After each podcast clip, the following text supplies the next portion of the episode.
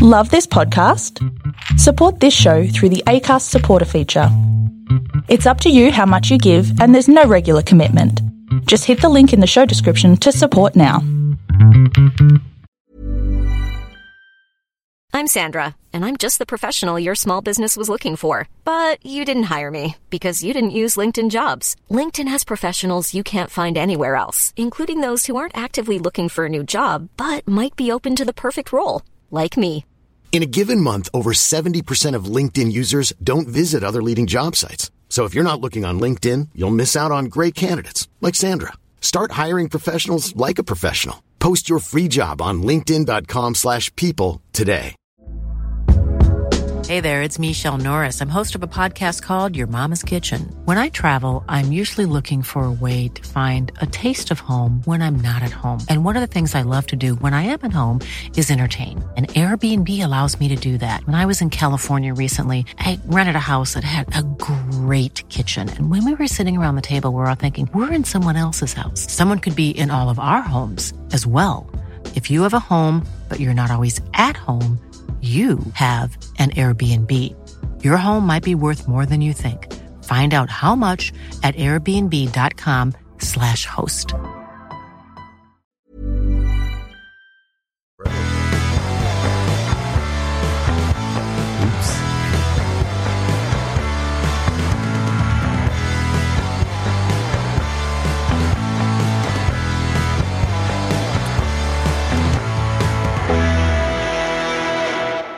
Hi, everyone, and welcome to the Cognitive Recalibration Podcast. As always, I'm your host, Shravan. We've got Taran here with us. You heard me talking through the intro. That was me. Yes, he pressed the wrong button acc- No, I accidentally. pressed the right button, but I didn't realize I pressed it. so usually I'm in, I'm in charge of the console. Today we've got Taran in charge of the console. So you might hear the sound effects come through as well in this one. Yes, very a very uh, apt sound effect for this episode. That was cool. That was so cool. So we're joined by a special guest, Basker. So he's been on the podcast before, a couple of, uh, quite a few episodes actually, Captain Marvel, Mandalorian. But uh, the reason we got him back for this particular episode is because we had him for the first episode we ever did on a Conjuring Universe movie, which was The Nun. So you can go back. uh, That was back in 2018. which is 2018. A while ago. So um, yeah, you can go back and listen to that episode. It was quite an entertaining one. But welcome back, Basker. Thank you for having me. It's good. Yeah, it's uh, it's been a good good journey, and uh, for the Conjuring universe, the Nun. That was like I still listen to it now. It's funny as hell. Yes. So uh, hoping we can we can deliver on that. But uh, yeah, That was one of the most anticlimactic movies that we've ever reviewed because we were quite looking forward to that movie and it didn't live up to our expectations. And I, I remember I, I was actually kind of lifting the film up, saying, "Hey, it's not that bad. Go and watch it." You know, take someone who's scared as shit next to you and jumps all the jump scares, and that'll enhance the film. But yeah, I think that's what kind of brought up. So, Conjuring, The Devil Made Me Do It. That's what we're going to be talking about in this episode if you haven't already figured it out. So, I'll give you a bit of background on the movie and we'll jump into, we'll- talk a little bit about the Conjuring universe itself and then we'll jump into our thoughts on the movie. And as usual, we'll do non spoilers first and then we'll jump into spoilers after that. So, The Conjuring Devil Made Me Do It. This one is not directed by James Wan. First two were. Uh, James Wan is a story writing credit for this particular one. This is directed by Michael Chaves. So he previously directed another movie which was in the Conjuring universe, The Curse of La Llorona, or The Curse of the Weeping Lady, I think it was called in some countries as well. I have seen that one. I think we did talk about that one in one of our other episodes. I thought it was actually okay. Not like an amazing horror movie, but it was fine. He's in charge of this one and we can talk about where it differs from the first two in terms of direction when we get into the movie. Apart from that, obviously, uh, the Warrens are back. So Patrick Wilson and Vera Farmiga uh, headline the cast. And then we've got some cast members that have joined just for this movie uh, around the case that they're investigating, which is the, the famous Devil Made Me Do It case, which was famous. I actually didn't know it was that famous until I started doing some research on it, and it is quite a, a prominent case. In terms of budget, so I always ask this question: How much do you think it was in terms of budget? You can ask. You can answer this, Basker. The budget. I well, um. Do I we know what the budget was for the other films? Yeah, I, I would definitely say the budget for this film. I would be surprised if it's not the lowest, purely based on setting. setting, setting, and some of the uh, the techniques used in film. A lot of it was indoors, indoor filming. uh, compared to the first one was a lot of outdoor shots. A lot of uh, second one was majority of it was outdoor shots. Uh, even though it looked like it was in a sound set. And I think even just production quality wise, I reckon the Nun probably had the most expensive one because they had to film it in an actual like uh, monastery, whereas this was fairly self-contained. I, I I'd say maybe fifty million. Yeah, so this one was about 39 million. 39, so yeah. it, it is it's actually a little bit more than Conjuring 1. So Conjuring 1 was 20 million Oh no way! and Conjuring 2 which I think you Oh, it's actually similar to Conjuring 2. So Conjuring 2 was 40 million.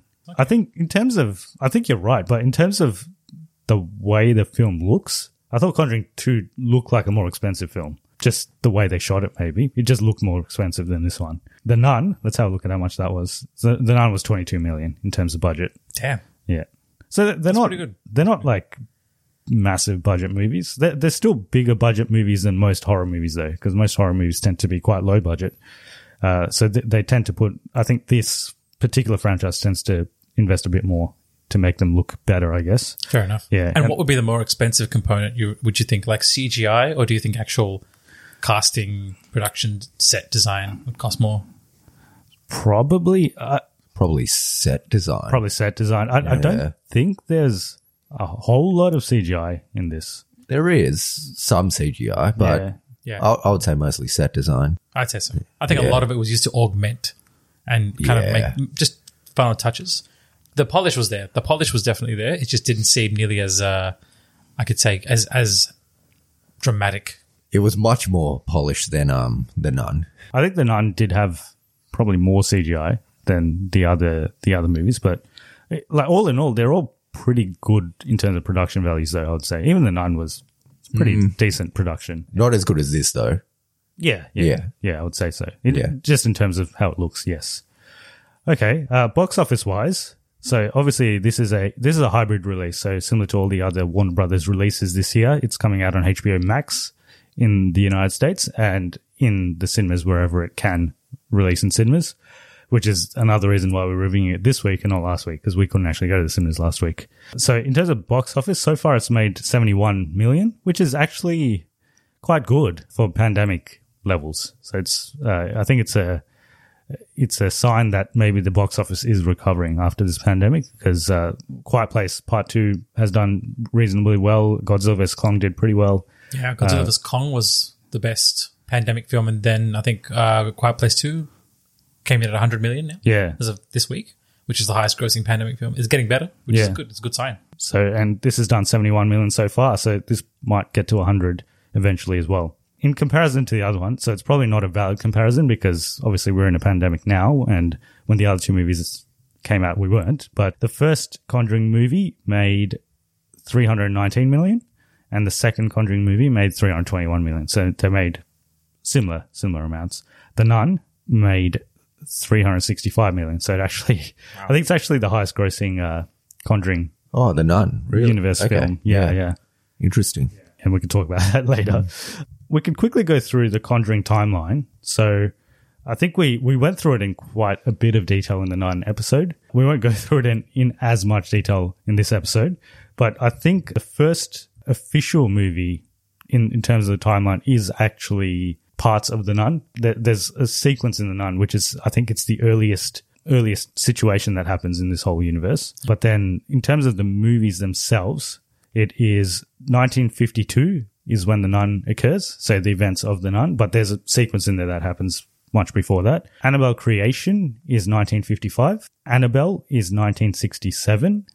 The Conjuring, the first Conjuring is 1971. And then Annabelle comes home is 1972. And then The Curse of La Llorona, which I think initially wasn't meant to be part of this universe, but then they've kind of rolled it in. Like it, was- it sound, it looks like it was like a last minute thing. Doesn't matter. It's sort of it's its own story, but I guess it fits in the universe anyway. It's uh, 1973 for that one. Conjuring Two was the second last one, 1977, and then this is the the sort of in terms of the timeline, it's the last movie. So 1981 is the con- is Conjuring. The Devil Made Me Do It. 10 years chronologically after the very first. So how old were the Warrens in the first Conjuring? Like late Late 30s? late Yeah. thirties, early forties, I guess. Yeah. Yep. Yeah. Yeah. If they were if they were teenagers in the fifties, then this would be twenty years after that. So I'm guessing, yeah, they'll be late thirties. Yeah, yeah. So this would be like forties, 40s. early fifties, possibly. we can get into the story because that sort of plays a part. Because uh, in this, Ed, Warren has some health issues, which they make very clear in the very first sequence of the movie, and then that sort of plays a part throughout the whole movie. We can get into the story. So, uh, as we usually do, and you did a great job. I, I recently listened to our nun episode, and you did a great job explaining the the synopsis for that movie. So, what was the story of this one? I've, I've I've become a fan of those like uh, one sentence summary things. Like Yes. Star Wars is like you know space frog convinces kid Like to the kill his dad. Like yeah, like a poorly explained. poorly explained. Well, I want I want to yeah. try I want to try to do one of those. Do a poorly explained one for this. Yeah. Dude kills a man and blames it on the devil. Yeah. I don't think No. that's poorly explained. That's like that's that's, quite a apt. pretty yeah. That's pretty Yeah, no, apt. but yeah. that's- That that's so that's the true events that is by the actual story. Um, obviously, this one is a bit more is a bit more detailed. Starts off with a boy. ob- Starts off with a boy in the family, David Glatzel. He and his family are in a, in a house. He's got a sister, Debbie. His sister's in love with a with a boy called Arnie Johnson. So the boy gets essentially he gets uh, possessed by a demon, demons. Exorcisms are run through. The Warrens get involved. They try and call the priest, and the, essentially the movie goes on. The exorcism becomes like an actual story starter. What happens thereon is that Arnie Johnson gets involved, and he actually becomes the new kind of candidate vessel slash possessed possessee. The story revolves around Arnie Johnson or being possessed, and as a result, murdering someone in the movie, and then using that as a defense to actually plead in court. The funny thing is that the court proceedings do not take majority of the film. That's actually just an aspect, a tiny aspect of it.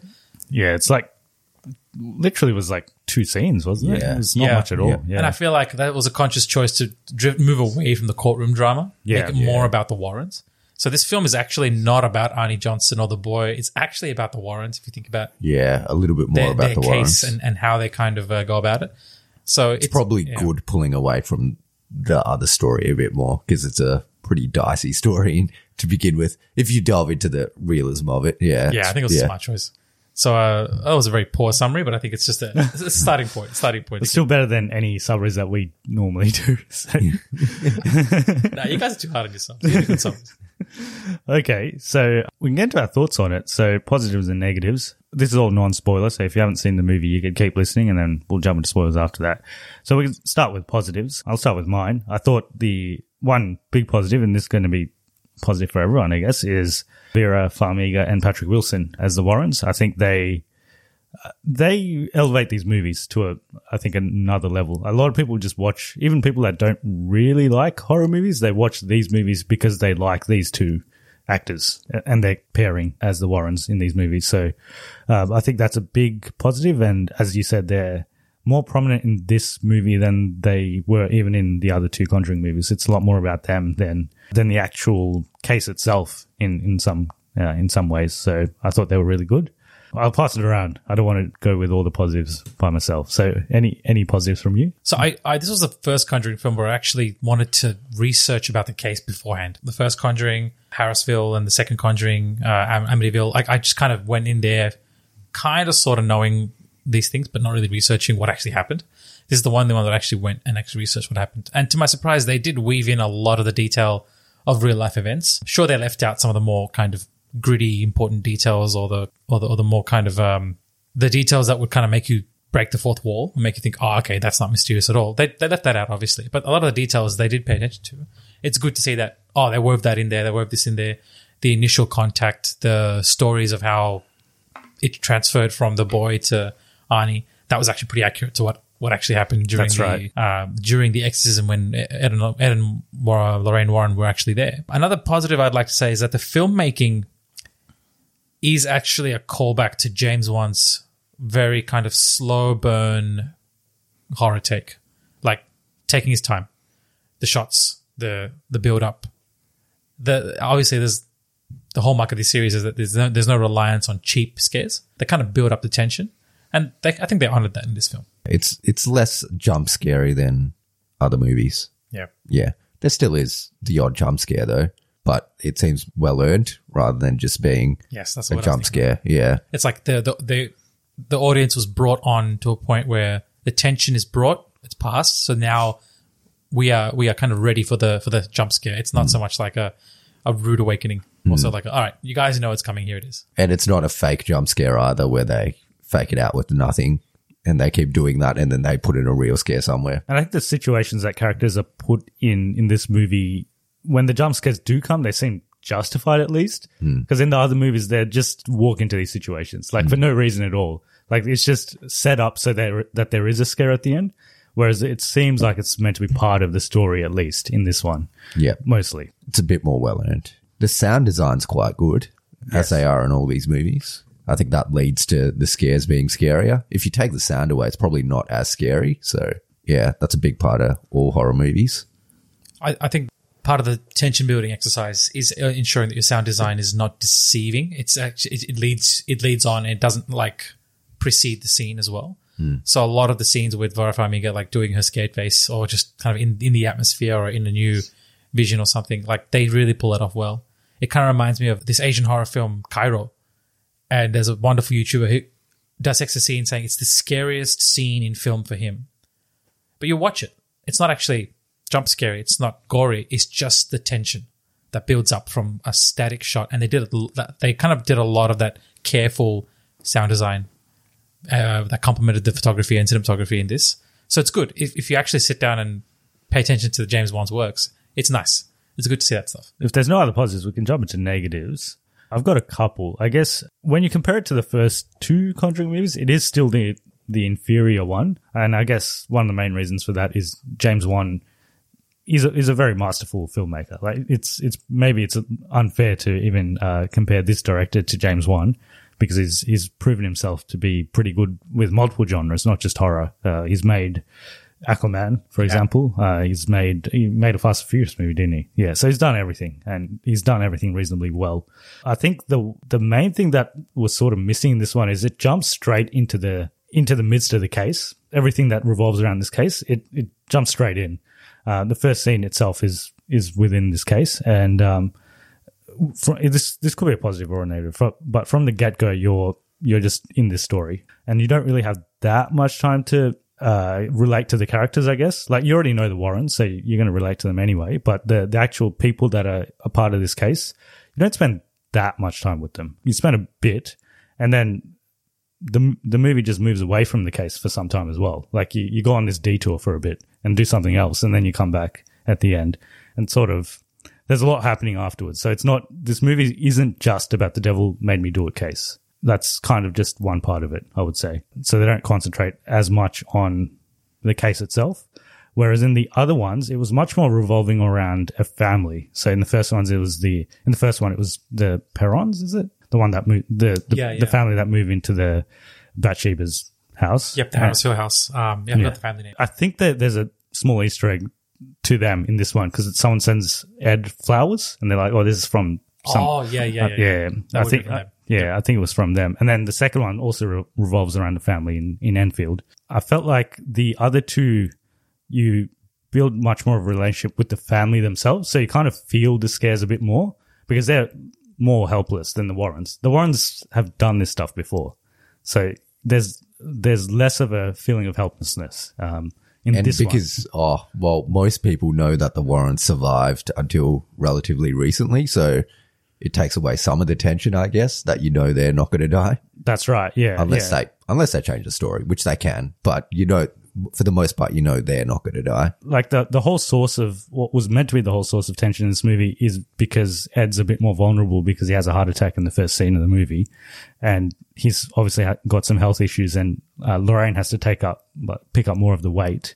But you, as you said, you know that they both survive. Like Lorraine only died like two years ago, and Ed died in 2006. So so you know they both survive. So kind of that ten. If you know the backstory, people might not even know these people. they People might just- not know the backstory Yeah. though, and for them, the tension will still be there. it might be there. Yeah. Uh, they might just go into this movie. They might not have even seen the previous two movies, and they went into this movie, and maybe the tension. It still all makes sense. It'll Yeah. all Actually, just, yeah. for someone like me who has done a lot of research, I didn't actually know exactly when Ed Warren passed away. So I thought, oh, it could have been in the 80s. I Yeah. don't know. Yeah, it could have in been. the- Could have been in uh, the 90s. So for me that that that was a interesting choice for them to use that as a as a stake building exercise mm. to kind of say, well, he could he could go, you don't know. But overall, I felt it was fine. It's still, it's it's just not as good as the first two in terms of the emotional connection you have with the characters. But it's mm. still, I still had a good time with it. in the back of my mind, I told you guys after I came to, came out of the movie, the problem I had with this in, in the back of my mind, I knew it was a, a based on true events, and I knew this guy murdered someone. Oh, not well. The the story behind it we don't need to go into, but he did kill someone, and he's painted as a sympathetic character in this, and I just couldn't get that out of my head.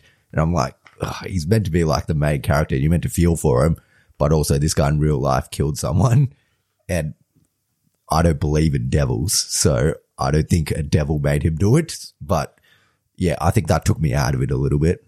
That's I know, really, if- yeah, that's really interesting to say that Yeah. because it's like up until this point we were like, oh, so a, like a like a demon from the witch hunting trials takes the goes into a mum and terrorizes the family. It's like that's actually we can we we we're kind of immersed in that story. I'm okay with that. Yeah, And it's like it yeah. kind of takes you away. Whereas this story is a little bit fourth wall breaking because it involves like oh the judicial system, the courts of law, and and, and I There's a little bit more reality around it, which makes the actual story un- unbelievable. correct In, in a sense. It takes yeah. you away. That's actually a really good point. I didn't think about that. Uh, that's, Yeah. that's kind of the same thing that I was feeling. Yeah. But the other ones are more contained. It's not like ah, they- they're in a house. It's a haunting in the house.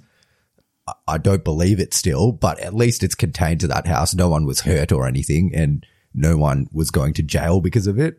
But in this one, it's a it's a different scenario where the main character you're meant to feel for him, but in real life he was he killed someone. Yeah, Yeah, when, when it's when it's connected to such, such a, like a real life figure, it's it's difficult to separate yourself from that and just immerse yourself in a film experience and go, yeah. oh, maybe this happened. Yeah, it, Yeah. that's that's hard. to do. To to compare it to something else, there was a movie called um, uh, what was it called? I think it's like the murder of Nicole Brown Simpson or something, and it's about O.J. Simpson's wife's murder, but it is painted as a haunting story. Oh gosh, So it's it's kind of it's kind of got shades of that in terms of someone killed this lady and it was a murder. It wasn't a haunting.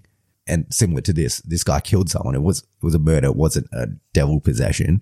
So it takes you out of the movie when it's kind of real and like people got hurt doing this. It's kind of like glorifying the violence almost. almost. Or or Yeah. if you think about the victim's family, it's like, well, Yeah. how do they perceive this film? Yeah, exactly. Yeah. Yeah. And I don't know if the guy who dies in this has family alive or anything, but I assume they wouldn't perceive it that well.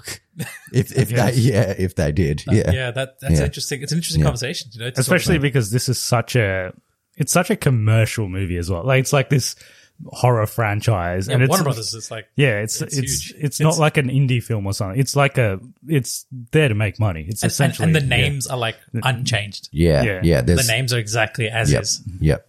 like down to the letter. It's not like John Doe or something based No. on Yeah. what they do normally with films is they change the names around. That's what I've And at least that disconnects you from it to a certain extent. But this is, yeah, this is real people. So I, I think part of the reason why, which we'll go into later, is because there were so many media adaptations of this event. This was not the first. There was a book written, there was a TV show made off the book, and then there was a movie made off the TV series, and it's just like all that got completely blown out of proportion. So I think it's like become an urban legend to a point where it's like, oh yeah, movies being made about this. Maybe it's us, you know, U.S. urban legends become popular. Maybe it's like yeah, they they talk about it that way. And I guess because Ed and Lorraine Warren were connected to this, it was eventually going to be made into a, a Conjuring movie because because they were a part of it. So Yeah, yeah, I, I did hear there was a lawsuit against the Warrens and Warner Brothers from ma- from making any further Conjuring films, uh, which may have contributed to the naming choice of not calling it Conjuring, Conjuring 3. three. Yeah, But I know that the people putting that forward were not family of the victim, but family of David Glatzel, the kid, um, the relative step, I think it's either stepbrother or cousin, I can't remember which one.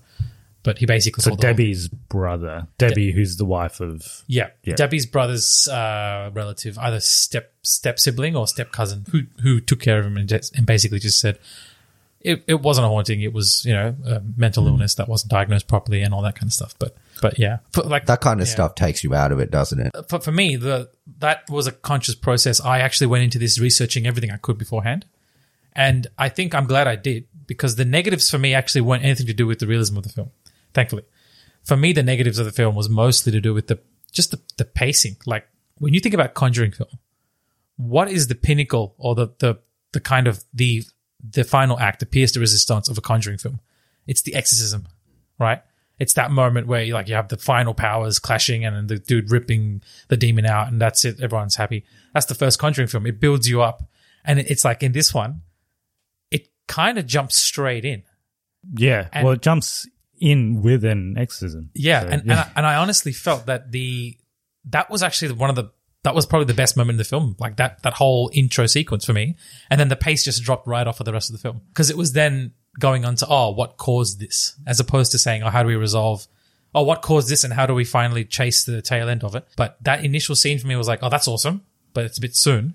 I was expecting a more, a bit more of a build up to the story, and then following. It's almost like a reverse Conjuring film. Almost. Yeah, yes, the yes. the end is at the start. The middle is the same. The all the investigative stuff, and then the, I guess the end is something. It's The yeah, end is- yeah, Yeah, Yeah. yeah, Yeah. And and they they tried to go with a different approach with the antagonist in this. Yeah. Well, the the antagonist isn't the devil as it normally is, and it's a physical person, I guess, in this one. yeah. I think we can say it's it's it's not something that is as uh, supernatural. I think the, the focus now is that the sometimes what's more dangerous is It's uh, almost like a serial killer movie esque, but yeah, it's kind of like a serial killer movie, but it's with with a bit of supernatural. Yeah, in but yeah, it it Yeah. could be interpreted that way. Yeah, I, I would I would agree that the antagonist just when you find out who it is, it's just not as menacing as Mm. uh, as it was in the other two. And I agree the the climax was nowhere near as Conjuring One had a great climax. Like it, it kind of comes to it all comes to that. Same with two. I think two had a decent climax as well. And I think it also comes back to the fact that in those two movies, you're much more connected with the actual victims. In this one, you're not really. Like, you don't spend that much time with them. Like, he goes to jail and that's, that's it. You flash between, but you don't really know much about him. I mean, he's, he's meant to be a nice guy, but really, like, you don't know. I, I can see them. They were trying to get us to kind of sympathize with the young lovers storyline. Like, are they just getting started? They're about to start their new life.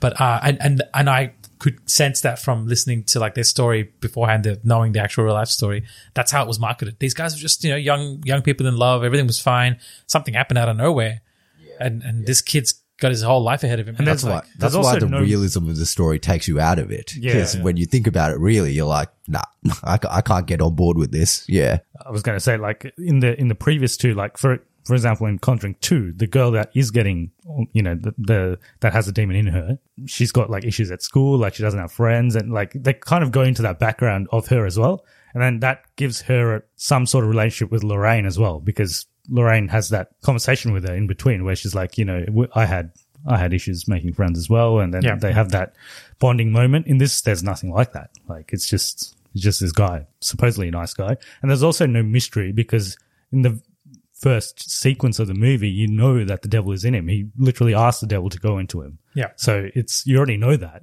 like you know that's in there, and there's no real investigation. Whereas in the other two, you don't really know what's happening. Like you know that there's something going on with the mum in the first Conjuring. You know Janet, the the second daughter, has something going on with her, but you don't really know what the reason is, like why it's them, what's happening in the background.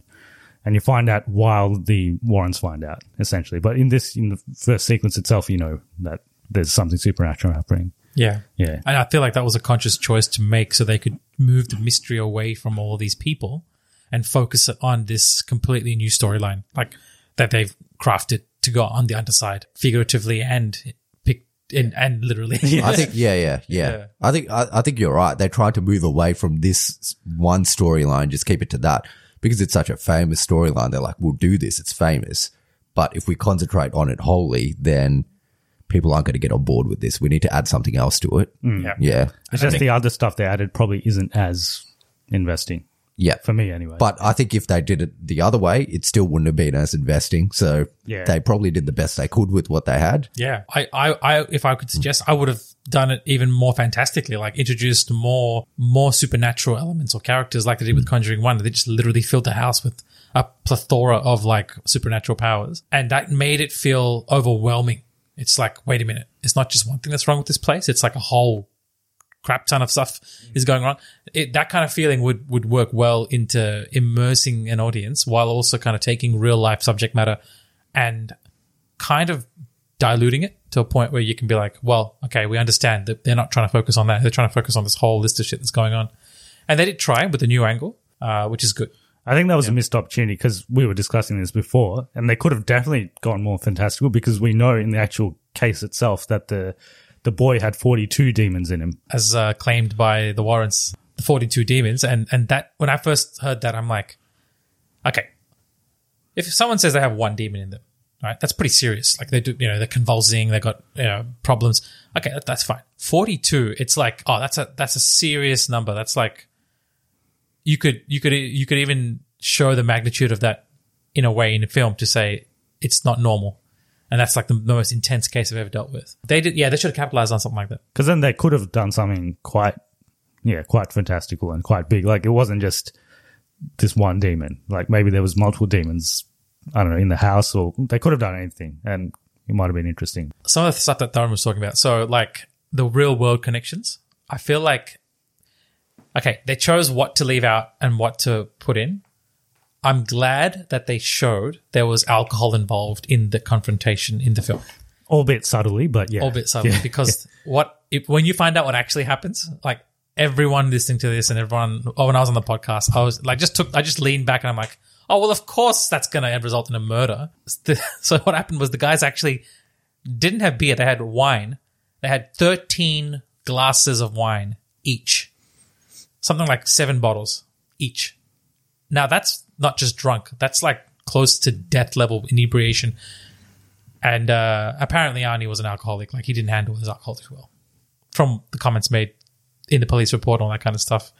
So when you put a piece all together, it's explainable through completely, you know, logical means. You don't have to go supernatural on that. I like how they kind of showed, yeah, okay, alcohol was involved. It's not just some sort of weird trance he went into.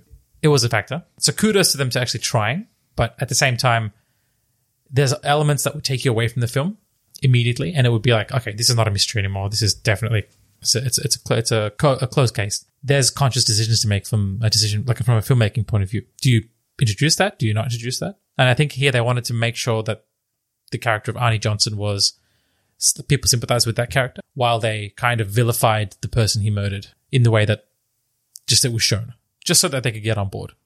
And that might not be ethical in the real life because actual what there was a victim and there was someone who's still alive and someone who's not now. So it's interesting to see the kind of ethical play that mm. goes on there. Would be interesting to be in that boardroom for that conference in Warner Brothers. I'm sure they had a lot of discussions and meetings about how to how to target this and how to do it properly.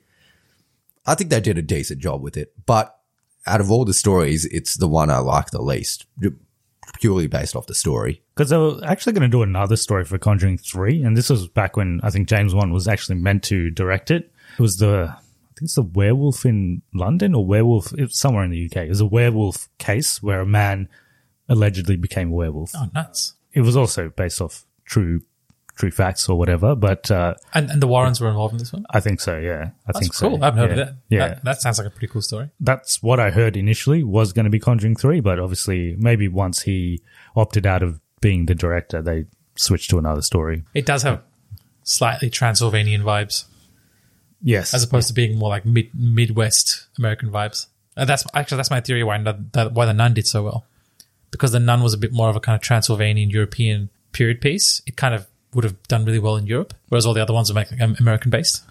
I think Conjuring 2 did very well. uh, Yeah. and people like that nun character, and I think there was a lot of hype behind that film Oh, as that's well. true. That is true. Yeah. Yeah. That, that did help. So that I think that also helped it. It probably would have made even more money if it was actually good. So Yeah. if there's nothing else, we can jump into the spoilers. But before we do that, we'll give our rating. So maybe I'll let you go first. I've got to think about this one. I think it's still, yeah, it's still worth a watch. Better than most horror movies. So, uh, cognitive recalibration. Yeah. But which is the name of our podcast, but it's also a um, a positive rating in Yeah. our in our uh, review system. but I did particularly like the story. In, if you're going in there for some scares, I think there's some decent scares in here. Not as scary as the other ones, but worth watching. I think, yeah, I, I kind of agree. I would give it three out of five stars. In in the kind of general marking scheme is in the sense that it's it's a good conclusion. If this is to be the last Conjuring film that features the Warrens, I'm totally happy with that. That's fine because this was arguably the last major case they did that got publicized to a point where they became you know notorious or famous, however you like to call it. There's obviously a lot of room for improvement in terms of if the Conjuring series is to move forward, then the formula definitely has to be a bit more kind of vibrant. Uh, like yeah, the pacing issues and the kind of story. If you're doing like the third film, should definitely be you, you got to build on the two and kind of deliver beyond. This kind of was a little bit safe, a little bit restricted. So I think yeah, three out of five. Uh, still definitely go watch it if you're a Conjuring fan. Yeah, I'd, I'd still give it a cognitive, uh, cognitive recalibration as well. I think in terms of a horror movie, it's like a middle. It's not. It's not a bad horror movie. I think it's it's probably worth watching at some stage. You watch it in the cinema. It does have some good sound effects, like we said. It's got a good atmosphere, so there's some good scares in there. So I think yeah, overall, it is worth a watch. I think so. I'd, I'd give it a cognitive recalibration. What what are the other tiers of the of that? So it's it's a cognitive recalibration if we recommend it, and a cognitive regression if we don't recommend it. Ah, regression. Yeah. Ah, interesting. Okay. And so far, we haven't had a single regression this year, Except for Quiet Place 2. which we just arbitrarily gave it, but uh, really it's not. so, Nice. yeah. Oh, so yeah, that, that's that's actually a pretty simple system. Yeah. yeah. So yeah, in, in my case, that's a cognitive recalibration. Definitely go go catch it. Make up your own. I think I'm I'm starting to embrace the idea of watch it for yourself and see what you think. Yeah. And and uh, if you want to go into it blind, not not knowing what happened, the full details, yeah, just go watch it. Yeah, I think it might, if you don't know about the case, might actually make your experience a bit better. Maybe. I don't know. Yeah, I actually, think yeah, if maybe. Yeah. if it wasn't based off true events, it would be a better movie. Yeah, like if they I actually would like it change the story enough so that it couldn't be brought immediately back into the real world, like just just a yeah, some random kid somewhere gets Change their possessed, names. gets transferred. Yeah, Yeah. I think it would have been better. Conjuring 2 was the first Conjuring Universe movie that I watched, and I didn't know anything about the case either. So I went into it completely fresh. I didn't even, I didn't even know about the Warrens actually. So I just went into it, just watched it as a movie. And that's probably why I enjoyed it quite a bit. When I actually did research into that case afterwards, probably it's still a good movie, but I probably don't appreciate it as much as I did the first time. Conjuring 1, I think Conjuring 1's a bit different. I think Conjuring 1 is, it does feel like it's its own thing almost. Like it's very isolated. That particular case didn't get as much publicity as the Enfield one or this one. So it's, that one really holds up. I think that one's still one of the best um, horror movies. yeah. Jeez, I still remember the first time watching it. Like it was so, it just woke you up. Like certain scenes, it wouldn't even you wouldn't even have to wait till the end. It was like hu- ten minutes in, something would happen. You just be like, the hell was that? And and it's was this film rated MA fifteen plus? This one was, yeah. Okay, Conjuring was MA fifteen or was R eighteen? Conjuring uh, was MA15 and to- 2 was MA15 as well. this felt a little bit tame.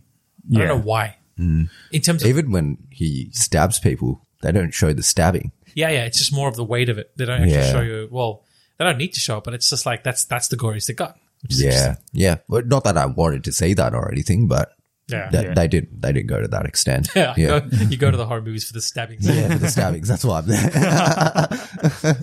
That's- then you got to catch Sean Frankston. yeah. But I th- the first one, the first one isn't, maybe it feels gory, but it isn't actually that gory. Uh, because the first thing that happens, the first murder that happens in the, in the Conjuring movie is you, f- you see the dead dog. That's the first thing that you see. Ah, true. yeah. Yeah, Uh, that's the first thing that happens. And that's when you know something, because the dog's warning them from the beginning in that movie, actually. The dog doesn't want to go into the house. He's, he's saying something's wrong with this place. And, um, it's got yeah. the trifecta: the animals losing their shit, the the paranormal activity level stuff where it's like the camera's going off and you can't see anything happening, and then just the sheer unadulterated exorcism at the end of it. That's the trifecta for yeah, me. Like, yeah. And it's got that whole thing with the um, you know, just using a very simple game like hide and seek, Yeah. and uh, having that whole twist on it with the clap.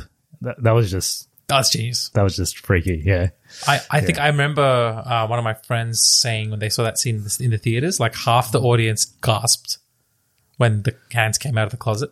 That's that's the kind of movie magic you know you can only see it at a theater. because that's not that is scarier than a jump scare. Yeah. That is that is actually scary, and that will haunt you afterwards. When you look in your closet in the in the middle of the night, that that's going to haunt you. Um, there's a reason why my brother refused to see this film. That's the reason why. No matter how many times I've tried, he's like, nah, fuck that film. Yeah, But so- that, but that's that's a hallmark, right? That's that's the kind of if you can do if if a if an entry in the franchise can do that, there's no reason why they can't build upon that. There's you don't have to be sophisticated and, and make this nice adventure film, which is what Conjuring Three is. It's a bit of a, like a investigative, uh, you know, buddy cop film. Bit- yeah, exactly. It's a bit, it becomes a bit more of a detective type film than a, Yeah. than a horror film. Yeah. Yeah, which is uh, Yeah. it's a choice. It's not necessary. They didn't need to do that. Okay. Um, we can jump. into- Actually, I was thinking we maybe we can do a quick ranking. So um, we did it for when we did the Nun, but we can do a ranking of the Conjuring movies. Uh, I've got the list of all of them here. All of them, Yes, even the Uh, spin-offs. even the spin-offs. Yeah. Uh, I don't. Have we seen all? I have seen all of them. I've I seen haven't. every one of them. No. Um, have you seen Conjuring? Uh, not Conjuring. Ob- ob- Obviously, you've seen Conjuring one and two, but um, Curse of La Llorona. No, No, I haven't seen that one. But I think we. I think you've seen all the other ones. Annabelle Yeah. comes home. I haven't The Nun. seen any of the Annabelles either. Ah, okay. Yeah. One of, one of them I'll recommend you watch. It's, Creation. um, yeah, I think. Creation is the one Yeah. which is up there. Yeah. So I've only seen these three and the none. Your ranking is going to be very simple. So Yeah. well, well, Well, I can probably yeah. already guess your ranking as yeah, well. So it's one, one, two, three, none. yeah, Yeah, yeah. Yeah. That almost that almost made uh, logical sense. Three bar none. One, two, three, none. No, no, that's good. yeah. Uh, yeah, no, my, mine would be very similar. It's um, yeah, Conjuring one above all. Then immediately following that, Conjuring two, Annabelle Creation, Annabelle. Sorry, I- Annabelle Creation, and then I would put Conjuring Three. three, then the Nun. Yeah. Gotta be very careful with that. and I thought I was gonna lose it if I put the Nun in front of Conjuring three. if I put the Nun in front of anything, the Nun has to be last. no, I, I quite like the Nun. So it's going to come after Conjuring three, and then I'll have maybe the other um, Annabelle comes home after that, and then the last Annabelle, the, the, the, first original Annabelle. Annabelle. Yeah. I put Yeah. that last. Yeah, I hear, yeah, the original Annabelle Annabelle's no good. I mean, it's it's it was the first spin off. It's an attempt, but I think just the other ones did a better job. Mine is similar. So obviously Conjuring 1 and then Conjuring 2 and then Annabelle Creation. Annabelle Creation is quite an underrated one. Um, it's directed by David F. Sandberg, who also made Shazam, which is Shazam. also a good movie. But Yeah. yeah. that's a that's an underrated one. And then probably probably this one, probably Conjuring 3. And then I'll go with Curse of La Llorona. For those who haven't seen it, I thought that was pretty good. Then probably Annabelle Comes Home, then The Nun, then Annabelle. I got to check out the Kirsten. Yeah, it's not bad. It's not bad. It's a short film. It's like a ninety-minute film. Nice. It's, it's I can knock that it- out. Yeah, it's it's not a big one. It's got Hawkeye's wife in it. Oh yeah, she's also in another Netflix series, um, wonderful series with Christina Applegate. I know the one. Dead to about. me. Dead to me. Yeah, yeah, yeah. Oh, watch that series if you haven't. That's an amazing series. Uh, yeah, no, she's good. That's a yeah. That's not a bad one. If you haven't if you haven't seen any of these movies, um, obviously watch watch the Conjuring ones. But that Yeah. um, Curse of La Llorona is not too bad, and Annabelle Creation is one I recommend. Yeah, I, I would actually recommend if you haven't seen the Conjuring films at all, watch Conjuring One as a group. It's a fun watch. Yeah, actually good. Yeah. It's it's like you. you- It was made for that. Like, did you see what I saw? Is that is that right? Like, it's like made to kind of verify next to you, and um it- and yeah, It's genuinely scary. Yeah. Oh. If you want, if you want a genuinely scary film, watch that. Oh, if you want a genuinely shit film, watch The Nun. if you if you have any like conservative Christian Catholics in your friend group, bring them to the nun. Yeah. If you have any people who are really affected by jump scares, bring them. Sorry, other way around. If you have any conservative Catholics, bring them to watch Conjuring One. Any people who are like uh, Affected by jump, jump scares, scares. bring 'em- yeah, bring to to The Nun. Yeah. yeah. that that will that will increase your uh, viewing experience. When people ask me for a horror movie recommendation that is genuinely scary, I always say Conjuring. Because I think it's the most scary horror film. For me, at least. I haven't seen this movie, but Hereditary apparently I hear Hereditary is just creepy, not scary. I haven't seen it. Um, Yeah. but I haven't yeah, seen either. I've Yeah. heard that one is quite a, a creepy one. I think it's uncomfortable. Like it's uncomfortable to watch. Okay, Her- Yeah. Hereditary. Hereditary. Yeah. Yeah. Interesting. with um Toni Collette. Toni Collette. Yeah. I've seen certain scenes from it and it's pretty uncomfortable. Okay. If you guys want to see uh this that's the film I mentioned about the um one person saying it's the scariest scene he's seen in a horror film. Kairo, Japanese horror. Okay. It's not like the ring level horror. It's very subtle, but it's spooky. It's just spooky, and and the it, it's a it's a it's a horror film by um, Kurosawa. That's right, of course, Kurosawa film. So Kurosawa was the um, Kiyoshi esteemed Kurosawa. Oh, yeah. filmmaker who does who did all Oh, the so this is an old movie. period 2001. Yeah. 2001. Yeah, but he, he, Was he- Kurosawa alive in 2001? So it's, I think it's written, let me go into this. I think it's written by him.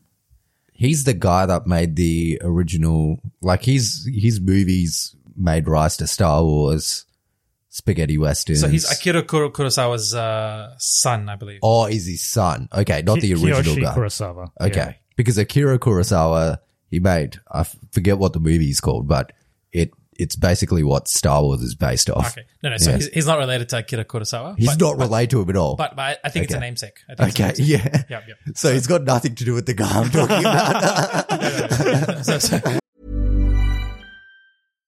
One size fits all seemed like a good idea for clothes Nice dress. Uh, it's a it's a t-shirt. until you tried it on. Same goes for your healthcare. That's why United Healthcare offers a variety of flexible, budget friendly coverage for medical, vision, dental, and more. So, whether you're between jobs, coming off a parent's plan, or even missed open enrollment, you can find the plan that fits you best. Find out more about United Healthcare coverage at uhone.com. That's uhone.com. Ryan Reynolds here from Mint Mobile. With the price of just about everything going up during inflation, we thought we'd bring our prices down. So to help us, we brought in a reverse auctioneer, which is apparently a thing. Mint Mobile unlimited premium wireless. Ready to get 30, 30, bit to get 30, bit to get 20, 20, 20, bit to get 20, 20, bit to get 15, 15, 15, 15 just 15 bucks a month. So, Give it a try at mintmobile.com slash switch. $45 upfront for three months plus taxes and fees. Promo for new customers for limited time. Unlimited more than 40 gigabytes per month. Slows. Full terms at mintmobile.com. There's never been a faster or easier way to start your weight loss journey than with PlushCare. PlushCare accepts most insurance plans and gives you online access to board-certified physicians who can prescribe FDA-approved weight loss medications like Wegovy and Zepbound for those who qualify. Take charge of your health and speak with a board-certified physician about a weight loss plan that's right for you. Get started today at plushcare.com slash weight loss. That's plushcare.com slash weight loss. plushcare.com slash weight loss. Hey, it's Paige DeSorbo from Giggly Squad. High quality fashion without the price tag. Say hello to Quince. I'm snagging high-end essentials like cozy cashmere sweaters, sleek leather jackets, fine jewelry, and so much more. With Quince being 50 to 80% less than similar brands. And they partner with factories that prioritize safe, ethical, and responsible manufacturing. I love that. Luxury quality within reach. Go to quince.com slash style to get free shipping and 365 day returns on your next order. Quince.com slash style. Akira, no, that was that was my confusion. I'm sorry. I just I remember seeing Kurosawa and I thought, oh, that must be him. And when I saw it, it felt like the 80s, so I thought, okay, maybe 50, 80s, he could have done it, but not. But um, yeah, Kairo, go watch that film. It's it's apparently a really good watch. Nice and um, sl- it's a slow burn. Well, I guess we'll jump into some spoilers now. So if you haven't seen Conjuring 3, or Conjuring Devil, not meant to call it that actually. Conjuring Devil made me do it because it's not officially Conjuring 3. Uh, we'll get sued. Yes. if you haven't seen it, go watch it and come back to this point and listen to our spoilers. All right. So we can start with the beginning of the film, which is, like we said, it's kind of like the end of the other films. It's a, it's an exorcism uh, with this little kid. The little kid being uh, the son, the son of Wanda in WandaVision. Yeah. Uh, oh, dude. yeah, and also he was in Haunting of Hill House as well. Damn good actor as a kid. He's really good. I I feel like they should have anything with the kids, like creepy stuff with kids. That always It's freaks me out. In the actual case files itself, they say that when David actually had the demons in him, he used to like recite random things in Latin and, and things like that, and he would he would sometimes get this really hoarse voice and do some very strange things, and they could have explored that a bit more. Yeah, that, which- that could have yeah. straight out of the Conjuring playbook. Like if Yeah, you go to the first yeah, one, Maurice was doing that, and it's like that's the exact rule set of demonic possession. They could have showed more of that. I absolutely agree. And there was also stories about how he the first time he encountered the demon wasn't actually like a possession; it was just a an old man, an old man telling him in the house when they moved in, "Get away from my house. If you if you stay, I will I'll I'll I'll trouble you." It's something ominous, right? And then the next time he was playing outside, he went to a well, looked down a well and he saw a face. That's when it started. Like that. That's so much more. Like actually, the real story was ominous. Yeah. I thought they could have just pulled from that and actually built upon it, but that wouldn't have worked if they wanted to jump straight into it. That's right. Yeah, yeah. And what they do is they jump straight into it, but then they come back and revisit how he actually got the, the demon in him. And it's it's only a, s- a short sequence with the waterbed, um, which is Which is a well of sorts, I guess. it's got it has water. That is so terrible. the the water the waterbed is in the actual case though. I think there is a section where he Yeah, yeah, I think there was there was Yeah. a case, and then I realized, Yeah. well, the, I think the reason why they focused on the waterbed was to then go off the idea of the mold and then something underneath the house. yeah, yeah. If And they did the well, yeah. if they did the real the real story of like oh the outside elements and the whole house was haunted, Yeah. they couldn't yeah. have explored this other dimension they wanted to add to it. That's Yeah. right. Yeah. So, Just, uh, Yeah, it was- everything everything was a conscious choice. Yes, yes. So, well, what we find out is that below this waterbed or below this room, there was some sort of what is it like? it's a satanic device. Yeah. it's, it's like a it's like a uh, it's a Wiccan it's a Wiccan artifact that's composed of multiple bone segments and it's like witchcraft basically. At the beginning, you have this exorcism. You find out that you find out in the very beginning that Arnie gets uh, basically asked the demon to leave David and take him instead. It happens. You watch it happen. There's no mystery involved in that at all. Uh, and then it cuts to the Conjuring. You know how it has the the usual Conjuring titles. How it has some sort of expository information, and then it shows the title. And then we jump into the movie.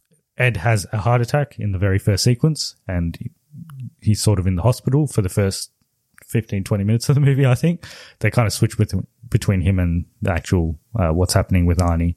So, does all this happen within one day? Is that because I, I had to pop out for a little bit, but w- was all this happening in like the space of a day? No, no. I think it's a longer period. Yeah, it's a bit longer period. And the span of time of that possession, them moving out, is actually a couple of months, I think. Okay, so Ed was in the hospital for quite some time. I think, yeah. Oh, I- Uh, I it's think- not specified specifically, but I think he is. Yeah. I, I, I think in, in, in the real life story, it was a couple of months. In the movie, but like if he was in hospital, it would have maybe, been like a week, or something. Yeah. Yeah. Yeah. Yeah. Some, some period of time. Yeah. But, uh, and also the, the reason why he got the heart attack. It, in the film, it didn't make it seem like it was organic, like Ed's been eating too many che- Cheetos and it's like, oh, he's got like a the heart attack. devil's like the, The kid devil. Yeah. jumps on him and he's like, your heart's gonna fail, old man. And it's Yeah. Suddenly has heart attack. Like, since when? Since when was the devil a coronary specialist? Like cholesterol in his. What a, what a He just specific. performed an angiogram at, that, at that stage. what, what a what a very specific ailment to give someone. Like you're gonna have an aneurysm, you old fuck. Like, and it's like, okay, I, we get it. It's his natural. i- i- His health is declining, and maybe the dude made him vulnerable. Yeah. So what wouldn't, it, wouldn't have made more sense if he got like scared enough that he had a heart attack? I felt like that would have been more organic than the devil saying, I'm to give you a heart attack. I'm to increase your cholesterol levels. Can't believe it's not butter. Well, it always was. I just twisted around. It's like, that's. Nah, I, I think that was that was a that was a choice to again take it away and put that supernatural element of if something goes wrong, it's probably because of the devil. And Yeah. the, the formula that I've noticed is if there's anything that in the real life story you could say, oh, that's probably the cause of it. In the Conjuring universe, it's, It's shown as a symptom of Yeah. of possession. So like alcoholism or or like bad health or something, it's like, oh, you're being possessed or you've had an effect as a result of something evil. It's just a clever technique. It just uses the same elements and says, well, the cause and effect is switched. That does set Ed on a very like his the whole movie. This became a distraction for me. Like his health, like that was his crutch, and that was uh he couldn't become. He wasn't a useful member anymore. He wasn't like his whole role in the first two was he was investigative. He actually had semi He'd do most of the like, Like, exercise- dirty work. Like he'd he'd get out there and like yeah, yeah, he'd- he'd recite Latin and have, Yeah. have like the cross It's and the- actually ward off powers. It's the Charles Xavier symptom. So do Yeah. you guys know Charles Xavier in every single movie at close to the beginning, he gets hamstrung in some way. Either he goes into a coma, his powers gets taken away or something. Cause if too he was at full health, Yeah. then the scenario would be finished straight away because he's too powerful. Yeah. So essentially they had to Charles Xavier and, and Ed Warren. Warren, yeah. Yeah. They did that for Conjuring too. Yeah. In, Yeah. With his eyesight, Yeah. yeah. At the mm. end, yeah, yeah, that's right. which yeah. is which is mm. effective because you you're already told the pre- the premonition is going to die. So by doing that it was effective. I thought that was really clever use. They tried to pull that again this time, but with a slightly more weaker effect. Like, mm. oh, he might forget his pills and die. It's like, what the fuck? Like, that's how you're It's such a, it's like such a mundane, like in Yeah. this supernatural world, it's such a mundane thing to be like scared of, like forgetting to take your pill. and I, I, I don't know. I the whole time I was like, was this inspired off of real life? Like, did actual Maybe it is did, a real life. Yeah. did that fat fuck die? Like what, what? Like from running through a case? I'm like, no, that's not what happened. He, he died in 2006. So why did they put this in there? And it's like, Yeah. I think it was just to, the element of fear to, to get the audience to be like, oh, maybe he could actually, you know, something could happen to him. Yeah, they need to. In the second one, it was much more deadly because Lorraine has that vision of him falling on a spike and dying, and Valak being part of it all. Right? She has Yeah, that yeah. vision, And and yeah. that seed is planted in Conjuring One, where it's like there's only one case she doesn't want to talk about. That's just put there. They don't talk about it again. And then Conjuring Two, it's like it's the it's That's that the whole case. thing was, was Yeah. him dying. And then it's like, oh, okay, that's that's pretty heavy. Then she doesn't want to talk about it. So that was done well. This, yeah, I, I felt like they didn't. They actually didn't need any of that for this one. To be honest, they could have just made Ed just the normal. Could have been full health and Yeah. like not much changes. full Yeah. health and just be the, the, the, the max him out, do whatever he can uh, to the full of his, his capacity. At least then you kind of show, well, as a, as a, as a last run, he did all he could. And, you know, either he, he, and at the end of the day, he did end up help defeat a lot of the, I think that that's the thing though. They would have hamstrung them in every movie. Something happens to one of them, Yeah. and Yeah. they're not at full strength because it's like, oh, when they're at full strength, they can handle whatever. Well, to be honest, I think the stronger of the two is actually Lorraine. So if they're going to hamstring string someone, it should be her. 'Cause Yeah. she's Yeah. she's the one that has most of the powers. That is um, true. And in this, she doesn't really. Do much. Yeah, like I thought. I thought she would have had some. So, I mean, we can sort of get back to this later. But the, the antagonist of this movie, I thought there'd be a bit more of a fight between them two. It feels like she just gives up. Like she's just she doesn't want to really fight this other entity, this other person. the moment she identifies who, sh- who it is, that once the connection is, is bridged, then it's like, it's a two way street. It's like, oh shit. It's, It's- it's- she's it's got the essentially, same, um, she's got, it's, it's like the, she's found the equal finally. That's right, Someone who yeah. can channel through her. And she realizes if I am vulnerable to this person, it's not worth it. And it's like, okay, I can't engage this person head on. I can't scratch them or give them a fucking heart attack. So, you know, I have to, I have to protect what I can, away. or or take away the, the source of her power, which is the the table of Yeah. witchcraft. So it's like, okay, what that connection reminded me of is essentially it's essentially Harry and Voldemort connection. right, Yes. right, yeah, yeah. The whole the whole uh, if I can look into him, but he can She look through needed me. to learn occlumency. Occlumency. She needs Snape to, to come and teach her occlumency. Oh yeah, she needs she needs uh, Vera Farmiga's cousin in the nun to come back and teach her occlumency. that's hilarious. No, that's actually that's a good metaphor for it. It's like, well, yeah, if if that's the case, you can't do anything. You can't actually fight in any way. Well, she did do that one power of Christ compels you or whatever, and it just zooms right into the zo- into the room. I was like, okay, all right, that's the first time we've seen her do some uh, actual incantations in a while. But I think they're kind of slowly pulling away. They're not They relying try on to that kind of stuff anymore. Grounded in reality as much as possible, I guess. Try, Mm. well, even though it's about demons, but try and make it as real as possible. Yeah, I'm not surprised. having a I'm surprised fight. Ed didn't do more of that because he was all about that in number one and two, like putting the cross up and you know didn't do much the, in this, yeah. the lines, the iconic line, you know, something like Rani retro Satana or something like go back to demon. And like he could have just said that to the to the fat demon. And I think he was trying to. Yeah. the fat demon. fat we'll talk about that that one. Um, Yeah. Oh, the de- I don't know if it was, was that a demon or was that a, like a- body or a reanimated Necro. Is zombie. it necromancy? Left for Dead has a good a bloater. They call them bloaters. Um, but you were saying there was a slight reference to the Exorcist at, in the very beginning Ah, of the yes. film. yes, yes, yes. Yeah. There is. Yeah. So the opening shot of the scene when the priest comes in and he's just standing outside the house on the corner. If you go just type in the Exorcist and look at the poster work, it's a clear reference to the artwork and cinematography done just for that opening scene. Yes. And there's a lamp in the Exorcist. It's like a curved bell lamp that the priest comes in and he just looks up at the lamp. And in this one, it's in the background if you look at it. So I think it's a hallmark to that movie, which is funny because I thought The Conjuring one was actually like a love letter to The Exorcist. That was that was the def- that was the defining kind of well, here's our here's our attempt at writing something like The Exorcist. Whereas The Conjuring three wasn't so much like at The Exorcist. It was just like an art piece commemorating it, I guess. It's got elements of it, but it's not. Okay, so we can talk about this other character. We, we haven't actually even mentioned him. Um, John Noble, who's this, it's like this. There's always this character where they they're like a point of contact because they're an expert in this particular domain that Ed and Lorraine Warren are looking at. So they go meet this character, and he seems a bit dodgy from the very beginning, to be honest. And then you find out there's something a little bit more sinister about him, and he actually knew what was. He, he essentially knew what was happening, and he didn't tell them. So yeah, that was that was an interesting. He added to the movie, I guess, in a way. I just found him a bit funny. Yeah, he he was in this. It's always nice seeing someone you recognize, like you don't expect to see. He's got a very uh, sinister face. so yeah, I honestly thought he was possessed. Yeah, Yeah, I thought yeah. it was as well. Yeah. Yeah, yeah. Not not from the way he smiled. It's just that forlorn look of defeat. It looked like he was already possessed, and it was just that. Actually, re- he re- he sold his character really well. They could have done something pretty interesting with him, actually. If you know, maybe he was possessed and he was helping his daughter, made him possessed. So he was helping his daughter the whole time. It, there's one element of The Conjuring which they have not yet explored, which I would have loved to have seen. It's someone who relishes from the possession. Yeah, Who's actually who's actually like I'm I'm comfortable with this, right? likes the possession. likes Yeah. possession and and is so good at it that no one can detect it. That would have been really cool. But you you had something interesting to say about the choice of dialogue that John Noble had, like the particular style. It was always creepy. Like, Yeah, yeah, he's yeah, he, he's like he has like no social cues. He's, he's just like who talks like this.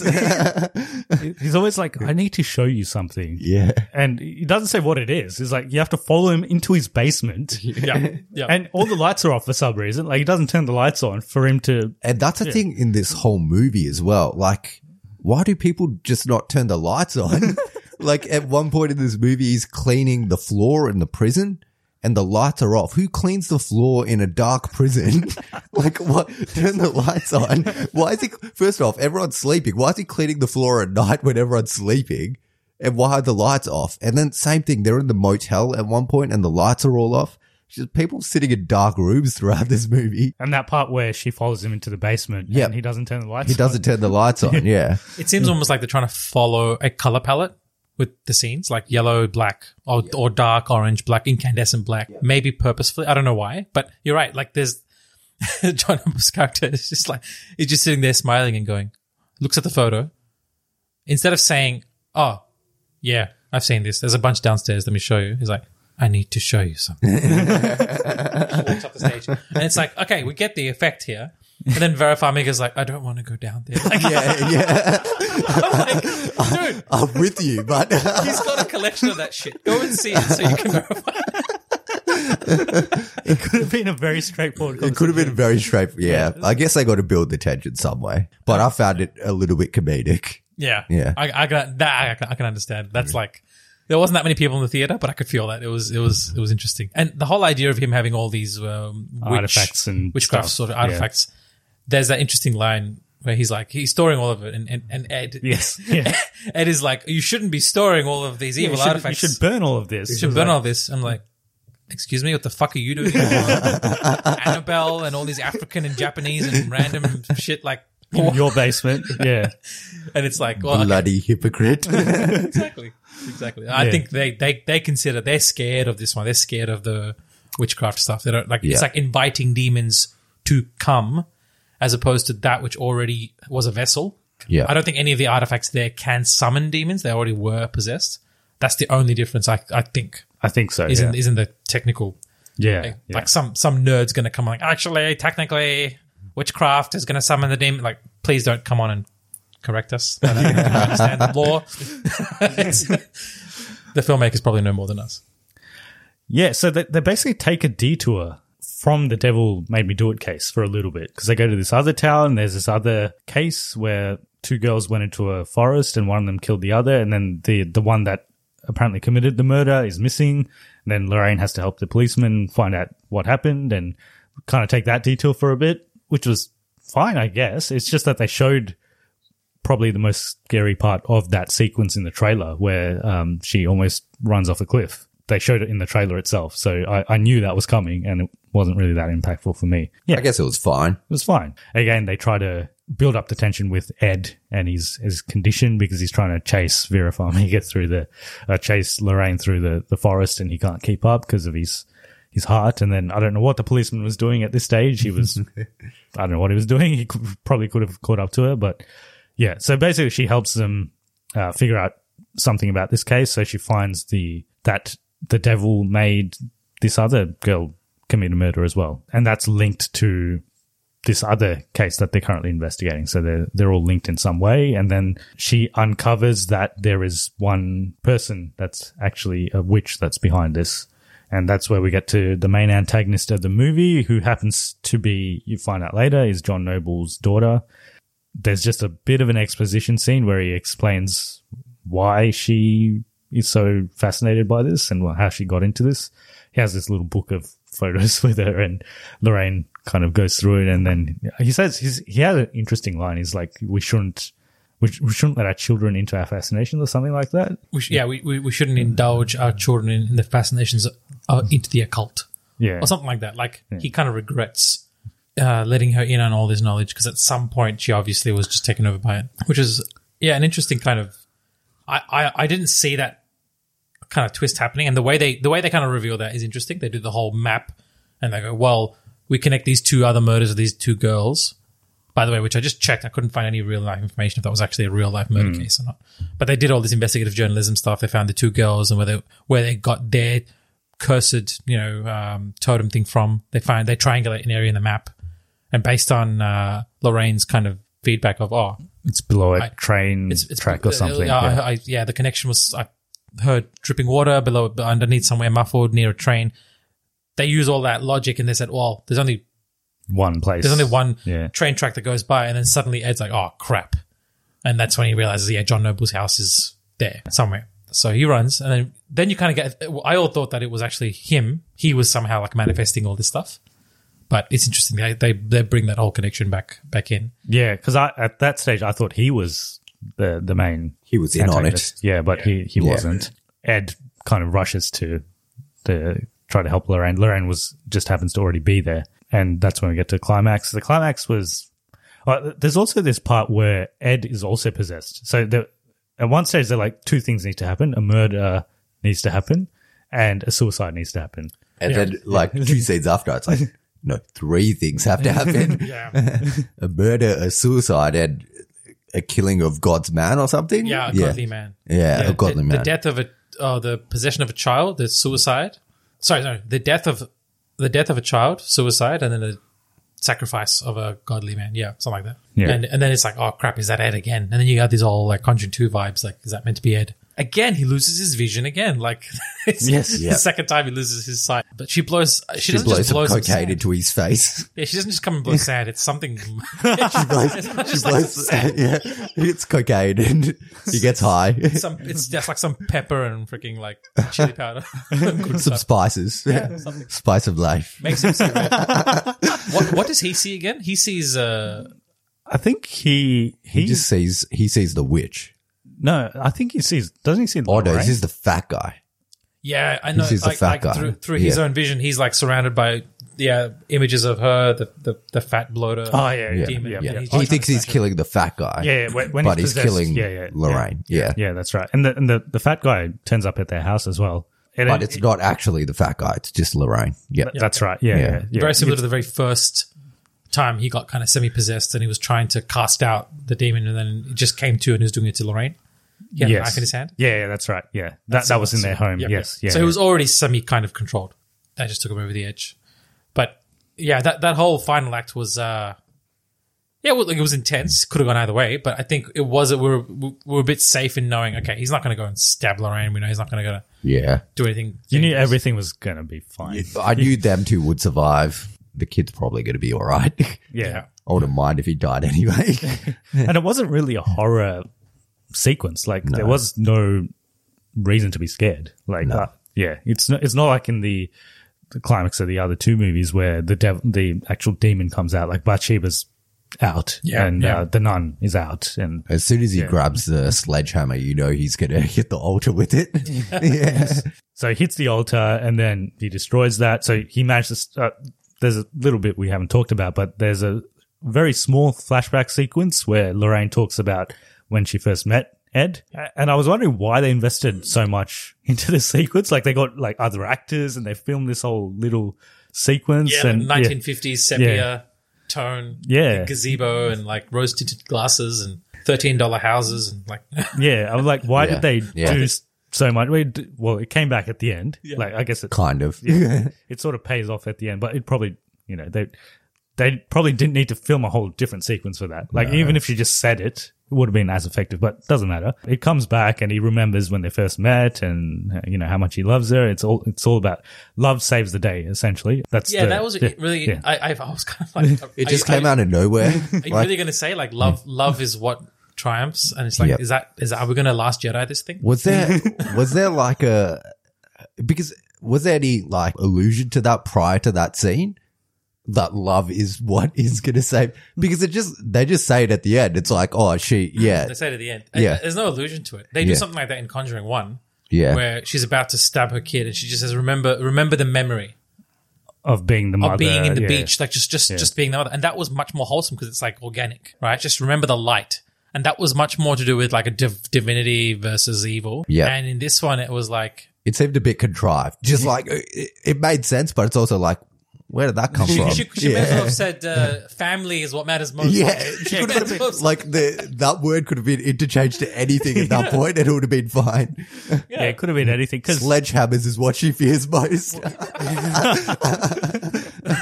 Sledgehammer saved the day. Well, because they, they're trying to do this whole parallel. Because at the same time, Arnie is essentially committing suicide, and th- this is the whole parallel. So they're trying to say him and his girlfriend, the love triumphs there. Yeah. Lorraine and Ed, the love triumphs here. So that was, that was the whole parallel thing. But I, okay, whatever. It, like it wasn't a it didn't distract from the movie, but it's also like, yeah, that did elevate the material at all. yeah, I think it violated that one rule: show, don't tell. yeah, show, show yeah. don't tell. If you, if you if you use the word, you got to use the word love very sparingly in films like this. Yes. you got to Yeah. you got to be like, just show that good memory. That's mm. enough. That's enough for him to remember like something pure. There's actually many parallels with Harry Potter in this movie. yes. love, love defeats Love evil. defeats evil. Yeah. Oh, there's the scene in the freaking room of requirement where Ginny takes the book and No, no, no, no, no, just overall, all like you need is love. Bitch, give me that book. it's got Sectumsempra now. It's useful shit. so I just Harry Potter diversion. Well, I guess uh, what well, you the were- whole thing, the whole thing about Harry Potter how is Lily how, saves Harry. well, his mum's love saves him. Essentially, yeah, Yeah. yeah. Just no, it was a blood. It was a blood oath. That's what actually saved it. It was old magic, as Voldemort says. Old magic. I didn't see it. But but then at the end, Dumbledore's like, but he doesn't believe in love. That's why you'll win. Anyway, that's uh, yeah, that's kind of Dude, you fucking raised a kid to, to the slaughter. What do you know about love? Does Dumbledore to lecture anyone about love? That's just my own issues with Dumbledore. That's not- I'm not gonna- Maybe we'll, we should have another deeper discussion on Harry Potter at some stage. deep dive into Harry Potter. Yeah, yeah. We haven't done any. Oh, we, we did Crimes of Grindelwald, but we haven't done any Yeah. Harry Yeah. Potter movies. We'll, we'll do that at some stage. Um, That was a segue and a half. Damn. Yes. the that's altar is is broken, and then uh, there, there's this other very short scene where the antagonist turns up. What you don't even know what this person's name, do you? It's just this, No, this it's lady Lola. Lola. Lola is Oh, it? Yeah, the it's a little Lola. caption. Oh, good Yeah. Pickup, yeah, Yeah. On, the, on the picture. Lola. Okay, so Lola turns up, and then uh, Ed is like, "You promise that you'll sacrifice something for the for the devil, and you haven't done it, so you're gonna have to sacrifice." Yeah, it's funny yourself." how he explains what's happening to her. It's like, yeah, so you're going to die now because you, you said you would give them a soul, but you know, you didn't give them a soul. So they're going to take your, Your soul, soul, now. yeah. She probably knows this. It's like, you don't need to tell her that. She knows, man. Yeah, and then she dies, and Yeah. and that's that. And they escape, and he's like, "Oh, I forgot my." After all this, like if if he hadn't taken his tablet, surely all this trauma would have caused something, right? Yeah, he he, gets through it. So I think he's, he's fine. And he's like, oh, I haven't brought my tablet. And she happens to have one in her. She's like, it's all right. The dust had the tablet in it. the dust, the dust was a mixture of the tablet. we just ground it up for you. Yeah. you just inhaled Easy it. access. I, I just realized it, that could have just been Lorraine's character progression from Conjuring 2 of not being able to control, like keeping it safe, not being able to control that. I Yeah. think that now she's taking it into her own hands, is like making sure that she's She- there at every step. But also, he's a grown man. He should be taking his own tablets. Yeah, I don't know why he keep- it's the second time he forgets it, right? yeah, I know, right? It's not that hard to take your tablet.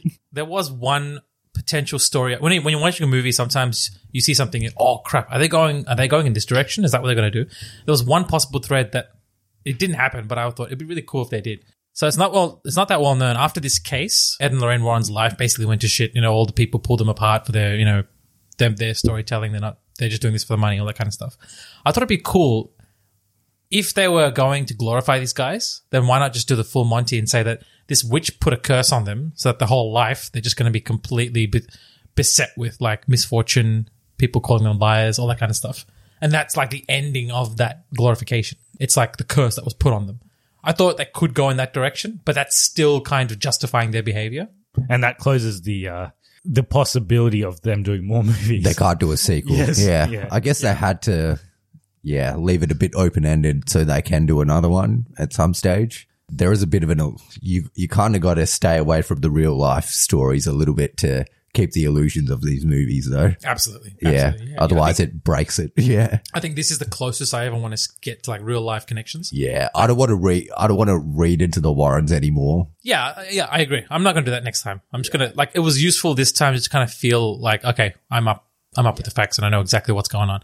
Next time, yeah, just immerse yourself. Werewolf story. What did you say? Oh, cool. Let's just jump in. Let's just jump in. Yeah. Yeah, if we didn't if we didn't know about the actual Warrens and this was completely fictional, to be honest, if they just did call them something else, just two two people that The look- Patels. yeah, the Patels, yeah, Vera Farmiga and Patrick Wilson as the Patels, Yeah. I would have still bought it. Like the the main reason I like these movies are because of these two. I think they do a really good job. Like I said at the very beginning as well. And that last scene, even though I didn't really buy this flashback thing that they did, the last scene where he builds this little gazebo for her and they, they have a little moment, I still really like that. I thought that was a good ending to the to the film.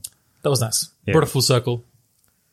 And it was a genuine time where I saw Vera Farmiga actually like genuine good surprise as opposed to horrified surprise, which is it was good. It's good. That's a nice touching moment, actually. Yeah. Do you think Patrick Wilson should have gotten fat for this movie to make it more realistic? You looked a little bit too He, he looks way too fit to have Yeah, a big guy had a heart attack, attack. They were purposefully. I, I could. I can tell when the costume department's trying to do that. They were purposefully making him wear like oversized shirts Yeah, and yeah. cardigans, like just to show that size coming out. Uh, He still looked too fit. a special mention to Shannon Kook as well. He's he's a lot. He's there a lot in this film. Drew. Yes. Yes. Drew. He he Drew, brought yeah. that kind of familiarity back. I'm like, oh, this. It's good seeing him around. You know, Yeah. it's nice. Yep. Yeah. I love seeing. Him. I don't like it when they exclude him. Yeah. Yes. He wa- he wasn't the only one in their team, though, right? Didn't they have some other guys as They well? had like three. Don't they other have. Yeah. one guy recording and one guy on the camera? I think they got, yeah, they got a couple guys. I'm guessing as okay, that was in the 70s, right? In the 80s, I think everything like home video recording became one sound and video, and everything got smaller, so just one person can take care of it. Maybe they sacked the other two guys. downsizing.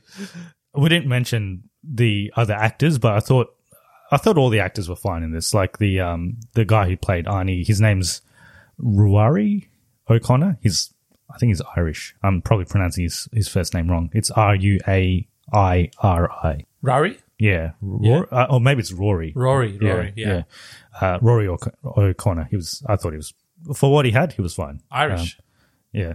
Rory O'Connor, fucking son of a bitch. right, bloody good shot that was. Uh, and Sarah Catherine Hook, who who was Debbie, was also Ah, she was really good. Yeah, It was fine. Yeah, it was good. Uh, and they end with the usual Conjuring exposition, I guess. Like this is what happened. Five years later, he was uh, he went to jail for five years, so on, so on, and then they end, and that's that's that. And then They they, don't have some- as many pictures of this one as the other one. they don't. Yeah, they did have a recording, which is not. I mean, all all the recordings aren't great quality, just because when they were recorded, but there was a recording of the was the exorcism It's of the original. Oh, of- David, yeah, yeah, David yeah. Glatzel, yeah. Yep. Yeah, as so they kid. had a recording of that. They had the usual photos of the original Warrens and the, like the original people and the actors. So that was that was good as well. They always do that. No post credit scene. That was it. So overall, it was fine. Like like like we said, it's it's got it's got issues with it, but um, it's probably worth a watch once. Yeah, it's it's a Yeah. Conjuring film through and through. Got the characters, it's got the references. Uh, there's uh, there's things they did well, things they could have worked on, and I think I think it's worth a second watch down the line. If you're doing a Conjuring universe binge, you would still watch this one. Like this wouldn't be one that you skip. I think you'd still watch this one. Just because I know they always love to put in details, like little hidden details here and there. Be interesting to see if they have anything there. Like I was thinking the gazebo is some kind of pentagram or something. like they walked in there and something happened. Like nah, it's actually I was like oct- octagonal, but maybe there's some detail there. Or not, I don't know. But yeah, it's it's always good to have a universe that's fleshed out that they can actually feel comfortable to do something new. This is new. I like the fact that they brought in a human antagonist to make it so they, oh, okay, well, that is that can also be quite formidable, quite scary, uh, as opposed to making it like another demon and just focusing on the demon again. Which, if I'll be honest, if they did the demon route, but they just focused on Maybe it would have been too repetitive. yeah, And, yeah, people would have been like, yeah. "This is just Conjuring Same Two, thing. Conjuring One, same thing." So I think we would have criticized it for that heavily Yeah, if it was yep. just another demon. Doing this differently, yeah, it's fresh. We've got to give them credit where credit's due. Yeah, they tried something new, which is always better than just redoing what's worked in the past. Well, I think that werewolf thing would have been uh, might have been interesting. Might not have necessarily been yeah. a devil. Like it might have been something else. that story has a lot of potential for like just going into even in, going into different lore as well. Because werewolf is a, is a much more it's a different it's a different type of thing. Werewolves and that that goes into vampires as well if you look at the actual history of of that myth that mythology. That mythos the lycans their their um archetypes so yeah if they do that that would be the perfect kind of like Ed and Lorraine kind of go into a different universe kind of thing and that's that's how you flesh out a series you kind of put them in different different scenarios Different kind of uh, threat. yeah. Heck, I wouldn't even mind if Drew just took over the show and he's just like, he's the new investigator now, paranormal investigator going around. Well, there's a couple of routes they can like. They can have spin-off characters like that, or Yeah. they could. Uh, obviously, they've got a daughter who has. We already established in Annabelle Comes Home that she has some sort of power as well. Oh, yeah, yeah, Judith. Yeah, Yeah. So that's another that's another route they, they can take potentially still. that is. Yep. And Yeah. are they still doing the other spin offs? The, uh, I think they're still in development, so they're still planning to do the Crooked Man. the Crooked Man, that's the one. Yeah, and there apparently still is a Nun sequel. Oh, okay. Yeah, Interesting. wonder what they could do with that. Either it comes back or it's still living. or they actually go to the origin story, which they don't really talk about in that Nun movie. The Oh, the actual, origin the of- actual of- origin. Yeah, I, yeah. Okay, that'd be interesting. Or the, Yeah. or the origin of the forms. In, yeah, I would love to see that. Like how it took, how it got the forms. That'd be interesting. Demonology 101. There was a small homage paid to I Felt the Sixth Sense Oh, when he was saying, you know, when when they when when I had to deal with them, it gets cold, and that's exactly what in M Night Shyamalan's universe. Whenever you're near another human spirit or inhuman spirit, it gets cold. Remember that being in the original Exorcist. I feel like it's a bit of a kind of homage to different films, different kind of filmmaking f- genres. So yeah, it's it's a work of labor, work of love. They they went in, they they kind of poured in all of the horror uh, stereotypes and and uh, lore and legends. Tried to incorporate as much as we can. So yeah, kudos to them. it's not yet become a cash grab type of situation yet. Uh, I think they're still genuinely trying to do something something good. I think that it's not it's not got to the stage where they're just taking the audience for granted and, and uh, just doing whatever they want just for just for money. I think there's there's still a story to be told. Yes. they're, Yeah. they're trying their best. They're still doing good stuff with it. And I think the trailer, they're much more sensible nowadays on the trailer stuff. So I was originally worried the trailer didn't look that, you know, scary, but I'm glad that they did that because they actually didn't reveal any important scenes. Yeah, They chose something that apart was from that relatively, cliff one. The, yeah, the cliff one, uh, they probably shouldn't have shown that. But Ma- yeah. maybe yeah, that one. The the cliff one. I, the way I saw it was, oh, okay. Just the first ten minutes of the film has much more crap than the trailer did. So I'm glad they didn't show any of that stuff. Mm, that that was good. Like they showed Yeah. little snippets here and there, but Yeah. like m- the majority of the film now, they're they're not wasting it on just showing the best part in the trailer, which is good. I we need more of that stuff there. That's Conjuring. The Devil Made Me Do It. Hope you enjoyed our review. If people want to get in touch with us about their thoughts on the Conjuring universe in general, how do they go about it? Uh, so they can email us at co- cognitive recalibration podcast at gmail.com. I've done this before. I You've done this Yeah. 88 times, Yeah, I think. or on all other platforms at uh, cognitive recalibration. Yeah. And uh, if you want to support the podcast, the best way to do it is to give us a review on iTunes because that makes us more discoverable on search engines. If you're a Spotify user, the way the algorithm works is just listen to our episodes. So just, just listen to the end and that, uh, that kind of goes into their tracking and that makes us more discoverable on their search engine. Apart from that, we do have a buy me a coffee link where you can give us a one-off donation, which we'll use to further develop the podcast. There are uh, some developments we want to make to the podcast, uh, some spin-off podcasts and uh, possibly a video podcast. So translating, uh, translating this into a video podcast at some stage. So any support we get would be, would be good for that. Thanks, Basker, for coming on again. Another great.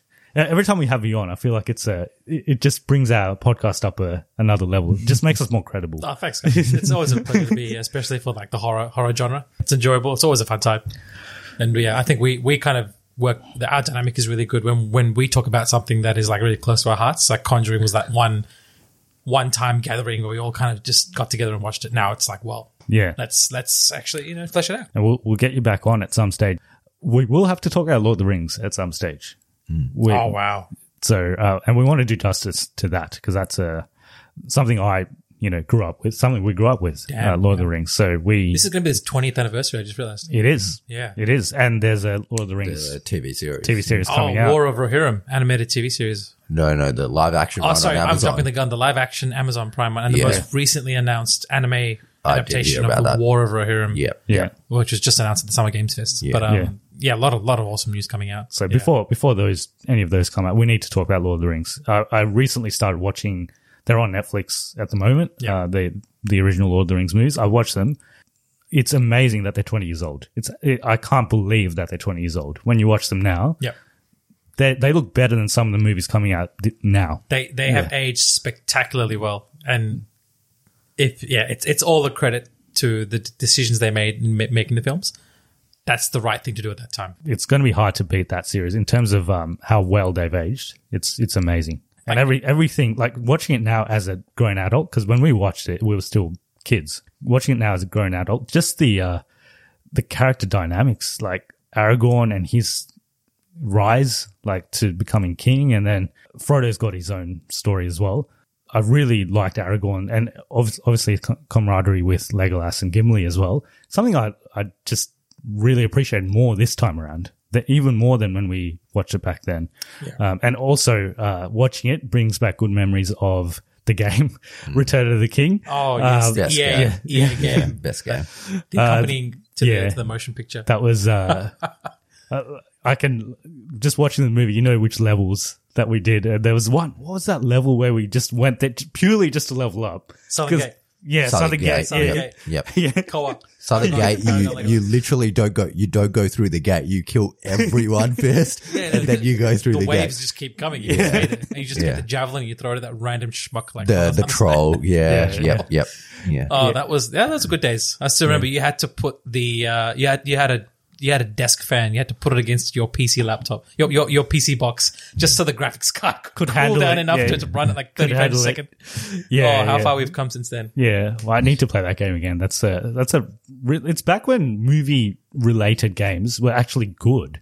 Like they don't even do movie related games now, do they? Yeah, But- well, it was actually when there was a demand for it. Yeah. it's like the tie-ins, right? Yeah. and, and uh, yeah, like that was the system sellers. They don't do them anymore because um leaks. The stories are under wraps too much. So Yeah. if they need to make a game on a movie, then they need to know the story of the movie to make the game. Yeah. and then it's more chance of leaking happening. So That's they- true. Or they else to- there, yeah, there would be a whole industry for MCU games. Like Yeah. that, that, that would be next level. Yeah, yeah. there is a really interesting study into going on, like why Square Enix's Avengers game has not done as well as it should have because it released at the perfect time, and it's like it's purely because that the cinematic experience now is is trans is much bigger than the gaming experience, and that people don't necessarily want to just level the game along with the movie all the time. And uh, that used that wasn't always the case. Like when we grew up, that was completely different. yeah, there was a game for every movie essentially. Yeah, yeah. Um, but and, oh, yeah. and, and I think the games were better because the films were so so well done that just being any any level of immersion into into that universe would just help you feel satisfied. I, I remember watching the appendices, the making of series of that whole film series, and it's just even more magical when you sit down and watch it right after the film. So yeah, Yeah. that's going to be a really interesting series. I don't know how many like that's going to at least span a couple of episodes, right? Oh, when we talk about Lord of the Rings, Yeah. Oh, yeah, yeah. We'll, Yeah. t- we'll yeah. It'll, it'll be not at gonna least one. Yeah, it'll be like at least at least three. I, I think we'll do three. We'll do one on each each of those uh each of the movies. Interesting, So Fellowship to Return of the King. Yeah, we'll, we'll we want to do we want to do that well. Um, can't believe it's been 20 years, man. That's Yeah. insane. I still remember sitting in the theater watching them. Yeah, yeah, and I didn't know anything about Lord of the Rings back then, and I remember watching the. fir- I still really like. I know people say Fellowship is like maybe the weaker of the three. They're all amazing movies. I really like Fellowship just because they spend that first half an hour just setting things up. Like it's like a that whole Shire, how they have the the uh, celebration for Bilbo. That just that stuff Yeah. itself is like I, I'm in the same camp. I actually had never heard of Lord of the Rings until I saw the trailer when I was a kid, the super trailer where it just showed like 2001 Fellowship, 2002 Two Towers. And I'm like, how are they planning these films to release consecutive year after year? And then I was fascinated. Then I went to search, oh, J.R. Tolkien. All right, I know The Hobbit. Is this the sequel to The Hobbit? yeah, oh crap i have no idea what goes on in there and just the the films were so otherworldly i'd never seen anything like it like the scene with the troll coming in and just in in in moria. Yeah, and it's just like this is insane. And i was like 10 11 i don't know how old i was. 2001, 2001. So i'd have been like were 12 twelve. Yeah, and it was just like that's the formative period where you're like Yeah. you're starting to get out there read more watch more. And oh that changed everything. I think that's why fellowship i actually i love fellowship. I i, really love like two towers. I love return of the king. They each have a special place in my heart right? And there's parts in across all the movies, but especially in Fellowship as well, where it's like you're watching a painting. Like they show, um, I'm going to get this wrong. Uh, You're going to have to correct me. Where Elrond lives, Rivendell. Rivendell. Rivendell. When they show a shot of Rivendell, it looks like a painting. It looks just so picturesque. Like, yeah, And do you know why? Because Howard Shaw and Alan Lee actually drew matte paintings to accompany the background. So when they shot Frodo and they did that angle shot, what you're seeing is a combination of the actual set, actual CGI of the waterfall, and actual matte painting artwork that it is actually artwork yeah, that looks realistic and they combined it with CG. So it's like everything is just done so perfectly. It doesn't look otherworldly or uncanny. yeah, yeah. Uh, if it looks like a painting, it's because it was yeah, it was crafted. That's still to this day. I think it's just the pinnacle of filmmaking. We will save That's our this. that's our Fellowship of the Ring episode. guess cut, we'll- cut that one. That is one. That is that is not even one percent. yeah. Oh, uh, this is a short trailer for our Lord of the Rings episodes that are going to come at some stage. So I guess we'll leave it there. So thanks everyone for listening. Hope you're all staying safe. And uh, next week we got F9. So we'll see you and we'll talk about a completely different type of movie to the ones we just talked about in this in this episode. So see you then. Even when we're on a budget, we still deserve nice things. Quince is a place to scoop up stunning high-end goods for 50 to 80% less than similar brands.